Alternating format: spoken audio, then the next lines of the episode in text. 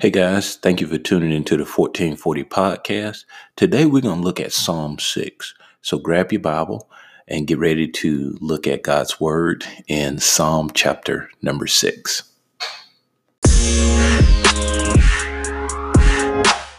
Hey guys, today I want to bring you a devotion out of Psalm 6. Um, psalm 6 again is a lament psalm, still walking through those lament psalms. Uh, and in Psalm 6 today, I want to start off with a question. I want to hit you with a question to get you really thinking about something. In the midst of hard times, it is hard to focus on a brighter day ahead. Why do you think that's the case? Why do you think in the midst of hard times, it is hard to focus on a brighter day ahead? Well, you know, when we're in the midst of hard times, the last thing we want to do is focus on a brighter day ahead. Uh, I think there's two reasons why we don't like to focus on a brighter day ahead. Number one is we're we're scared of what what may lie ahead. Um, we feel deep down that what may lie ahead may be worse than what we're currently experiencing now. So, so we don't even like to think of that brighter day ahead because when you're in the midst of something, when you're going through something, your mind is so clouded. You're you you're in such a, a fog, a funk, if you will, that you can't even see, uh, or you don't even want to think of the brighter day ahead. The second reason is uh, we don't want to get our hopes up in the event that that what may lie ahead is not what we want and actually. Uh, so so we don't like to get our hopes up. You know to be honest we're all control freaks. I'm speaking for myself here. We are control freaks. We like to control things. Um, i think that's one of the, the one of the biggest issues with covid-19 that we're currently expe- experiencing is we're not sure how this virus is spread uh, the experts are not sure from everything that i see and, and read on how this virus is spreading so um, so we can't control it what do we do we we shut down.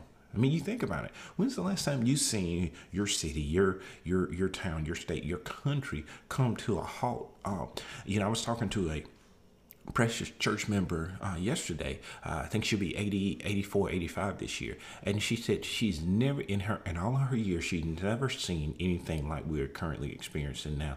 Uh, but you know and i don't know about you and your personal life but uh, we're all control freaks. Uh, we all find it hard to be positive when we cannot control the situation Think about that for a minute.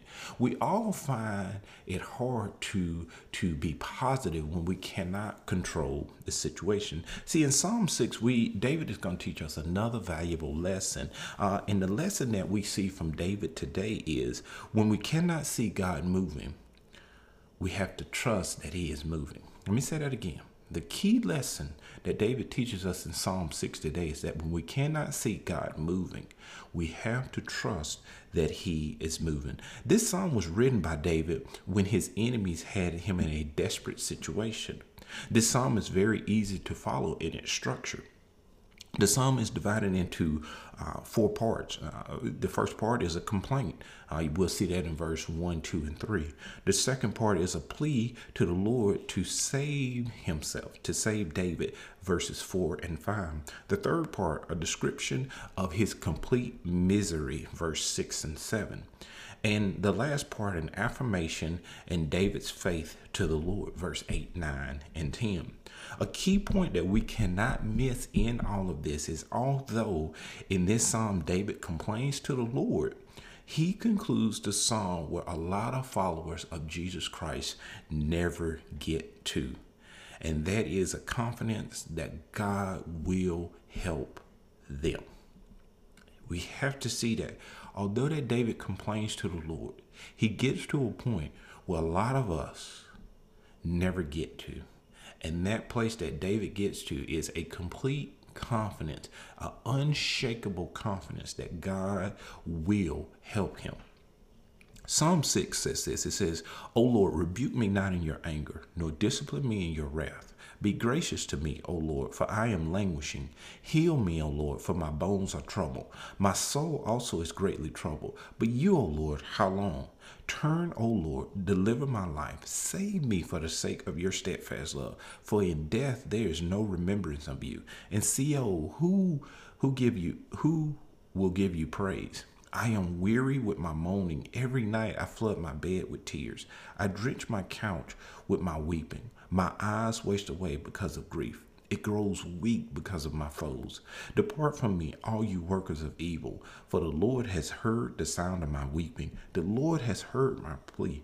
The Lord accepts my prayer. All my enemies shall be ashamed and greatly troubled.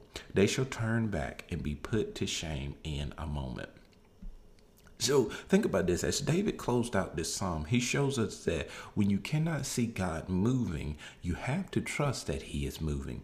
In Psalm 6, verse 8, David turns the corner in his pity party. You ever had a pity party? You ever had that time where you just you just complain, complain, complain? You just poor me, poor me, poor me. See, David had that time. He had this pity party. He says, "For the Lord, you know, he he he turns the corner in his pity party." Uh, let me encourage you this, and uh, again, I've had pity parties myself, but let me encourage you in this. You know, sometimes you got you have to turn the corner in your pity party. In verse 8, David shows us when he turns the corner in his pity party. David turns the corner and he says, For the Lord has heard, past tense, has heard the sound of my weeping. You have to know as a child of God that God has heard your weeping.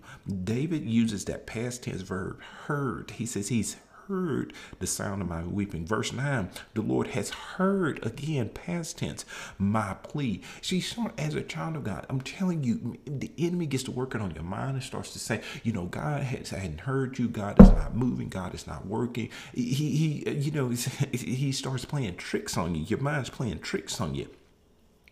But David says in verse 9, he says, The Lord has heard my plea.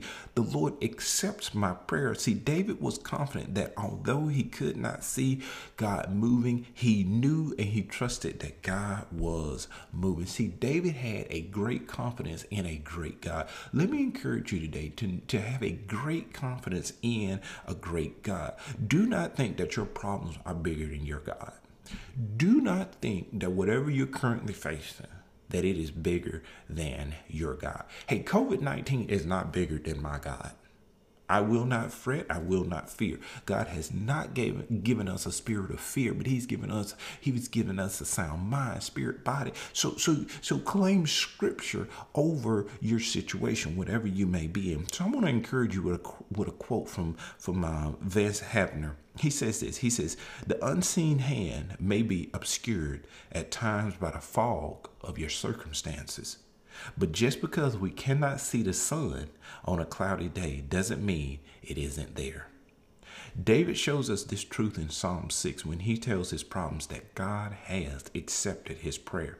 Today, let me encourage you look to a big God. Look to a big God who is bigger, bigger than your problems. Today, I encourage you look to Jesus. Look to whatever you're currently facing, whatever wherever you may be. You may be on the mountaintop or you may be in the valley. Can I encourage you? Look to Jesus. You know, and, and, and the reason I say that because you know when you think of Jesus and you think of God's love for you, Romans 5 8 tells us says, For when we while we were still sinners, you know, because God shows his love for us in that while we were still sinners, Christ Jesus died for us.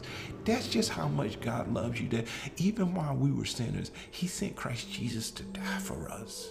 So today, let me encourage you. Man, focus in on a big God. Quit looking at your problems. Can I say something to you? Quit looking at the news. Quit, quit following so closely with the news and start looking to a big God. Hey, I get it. We all want to be informed and we all want to be in the know. But you know, one of the things that I've come to find is the more I focus in on all of the things that's being re- being reported, I take my eyes off of a big God. Could it be? And again, this is just Draper. You may disagree with me, and I'm totally fine with that. Could it be in this time we can either focus in on the problems or we can focus in on just how good and just how big and just how awesome and just how amazing God is. Today, I choose to focus in on God. I get up this morning and it's a beautiful sunrise, and, and I'm just singing praises to the Lord. So let me encourage you today to focus in on a big God. Here's a, here's a closing question that I have for you Have you made Jesus your personal Lord and Savior? I'm not talking about do you know about Him or have you read about Him? I'm talking about has there been a time in your life where you have, have with your mouth confess that he is your lord and savior if not let that be today because see all that i said doesn't mean doesn't mean anything to you if you are not a follower of Jesus Christ. So, my closing encouragement stay in the Word, stay in prayer, and stay close to the Father by staying in His Word. God bless you. Have a great day.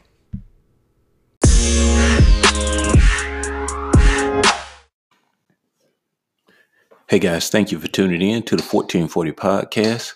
I hope that you enjoyed today's episode and I hope that you will subscribe to the podcast. God bless you. Have a great day.